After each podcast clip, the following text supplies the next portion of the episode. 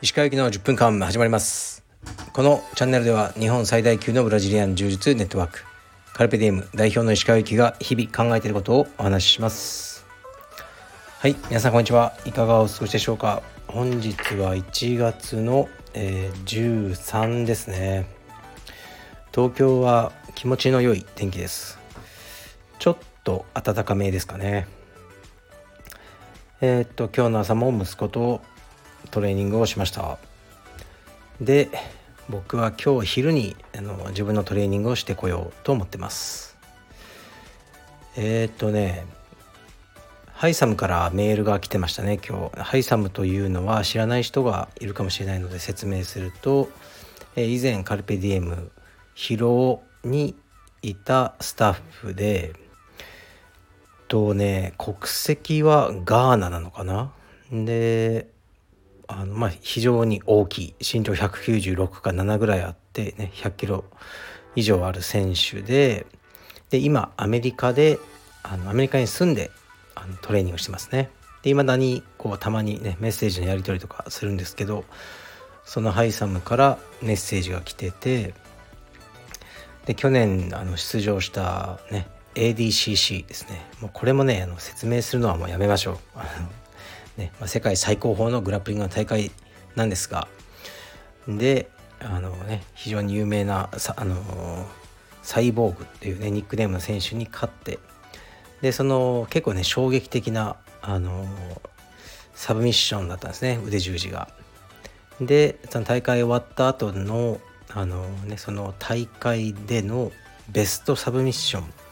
を選ぶっていう企画が行われてたんですね動画配信サイトのフローグラップリングっていうところがあのそういうのをやっててでえー、っとね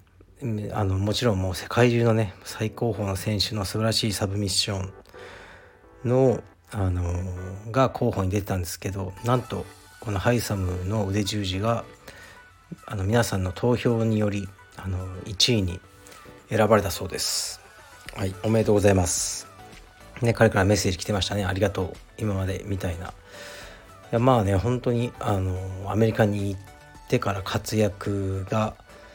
目覚ましいなと思いますね。素晴らしいです。で、彼はね、まあ、見た目はね、その196センチのね、ガーナ人、ね、黒人でもう筋肉ね、バキバキなんですけど、本当にね、あの心は、何て言うかな、もう弱気な。ね、僕にそのボディがあったらもう絶対弱気になんかならないと思うんですけどすごく弱気でシャイで、まあ、内気で可愛い男ですね。ねアメリカであのねあのなんか日本食が食べたいとかたまに言ってますけどもう少しね頑張ってあのねまあもうすでに有名選手なんですけどね。超有名選手。に、ね、なるポテンシャルはあるんじゃないかなと思いますね。でアメリカというのがどうしてもこの柔術界の今中心ですね完全に。でもし、ね、どうしても世界チャンピオンになりたいんだっていうね日本人で思ったらうんその効率が良い方法はもうアメリカの道場に所属するですね。アメリカのトップ道場に所属するのが一番早いと思いますね。もうそれはやっぱレベルが違うので。まあそしてあとまあ階級かな。あのミドル級とかそういう階級はきついですね。一番小さな階級かその上ぐらい。までの日本人がアメリカのトップ道場にあの通う向こうに住んで何らかの方法でビザを取得しそれがあの世界チャンピオンになる近道というか一番効率が良い方法だと僕は感じてますね。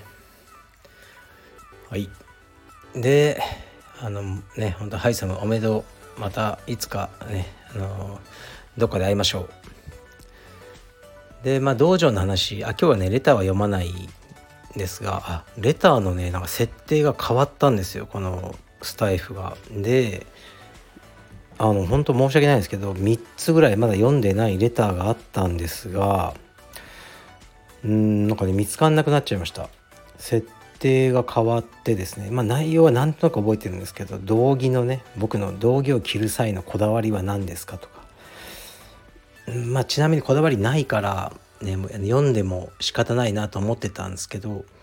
そのねレターがいくつか消えてしまいましたのでまた何かねご質問ご相談いやなんかね言いたいことなどある人はある方は、えー、送ってください。で、えー、道場のことですね深川の、えー、道場のお問い合わせをねポツポツといただくようになってきました。2月の1日が、えー、正式オープン。でその前にプレオープンもありますのでもう冷やかしでも何でも良いので是非道場の方をねあの見てみてください。でそうなんかね すいません。僕はそのね柔術の動きだけを使ったスパーリングがないクラスをやりたいってこれ、まあ、ずっと言ってたんですけどうん、ちょっとね一旦保留しますね、まあ、なんでかというとやっぱその主者ですよね主者がほとんど毎日全てのクラスを教えるようなシステムなんですけどうん多分ね彼、まあ、日本語はまあほぼ大丈夫なんですけどそういうねあのドリルだけのクラスとかは多分苦手だなって思ったんですよね。僕が想定してたのはもういい年のおじさん先生を募集しようと思ってたからそういうクラスを考えてたんですけどまあ主者ってバリバリの、まあ、現役選手と言っても過言ではないですね。でやっぱ強いです。あのスタッフ連とか見てても相当強いですね。だからなんかねそういうのドリルクラスとかやるよりもうんなんか強い人が多分集まる道場になるんじゃないかなって思ってますね。これは想定外だったんですけど。だからちょっとね様子見て一応ね普通のクラスでやってみますね。で深川道場のその特徴っていうものはそこまでねなんか目新しいものはないと思うんですけどグラップリングクラスがないということですね。グラップリングはやっぱり僕は好きじゃないとかそういうことじゃなくて充実ではないと思ってるのでグラップリングの世界でこうね頭角を現したい人はもうグラップリングを毎日やるしかないんじゃないかなと思います。ですからそういう道場もあると思うんでねもう毎日グラップリングだけみたいな、まあ、グラップリングっていうのは道着を着ない組み技のことですね。で僕らは基本的には道着を着てね、あの IBJJF ルールに基づくブラジリアン柔術をやる道場で僕はそっちに特化しよう。と思ってますね。から青山道場は週に1回だけグラップリングがあるんですが深川道場は全て柔術というふうにします。あと深川道場でね僕はこれずっとやりたかったことは土日のキッズクラスですね午前中の。で、まあ、道場もめちゃくちゃ広いわけじゃないんですが、えー、道場をね2つに仕切ってえー、っと半分キッズクラス。で半分が一般のクラス。というのを土日やりますね。これをねずっとやりたかったんです。で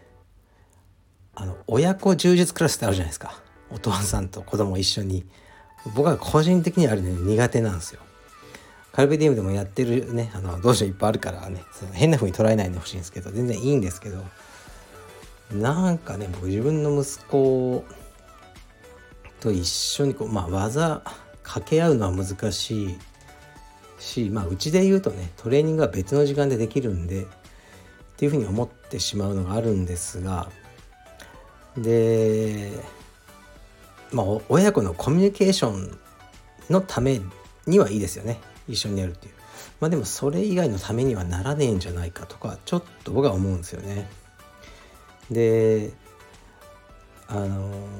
土日ってやっぱねお父さん方こう家を出にくいんですね。子供がいて奥さんいてちょっと充実行ってくるね俺って言いにくい気持ちはすごいわかります。だからあの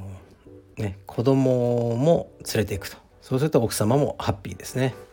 で子供は子供でしっかりクラスをやるんです。キッズクラスを。でマットを半分に仕切って。で大人は大人でしっかりやる。でこれだとねあのお互いあの子供も大人も両方練習になるし週末の時間もねあの子供をほったらかすことなく道場に行けるので、まあ、これがいいんじゃないかなと僕は思ってこれをやってみます。どうでしょうか？まあインストラクターが2人いるし確実に2人以上いるしあとマットの広さの問題もねあったりまあよくわからないんですがとりあえずやってみようというふうに思ってます。だから深川道場はえー、っとファミリ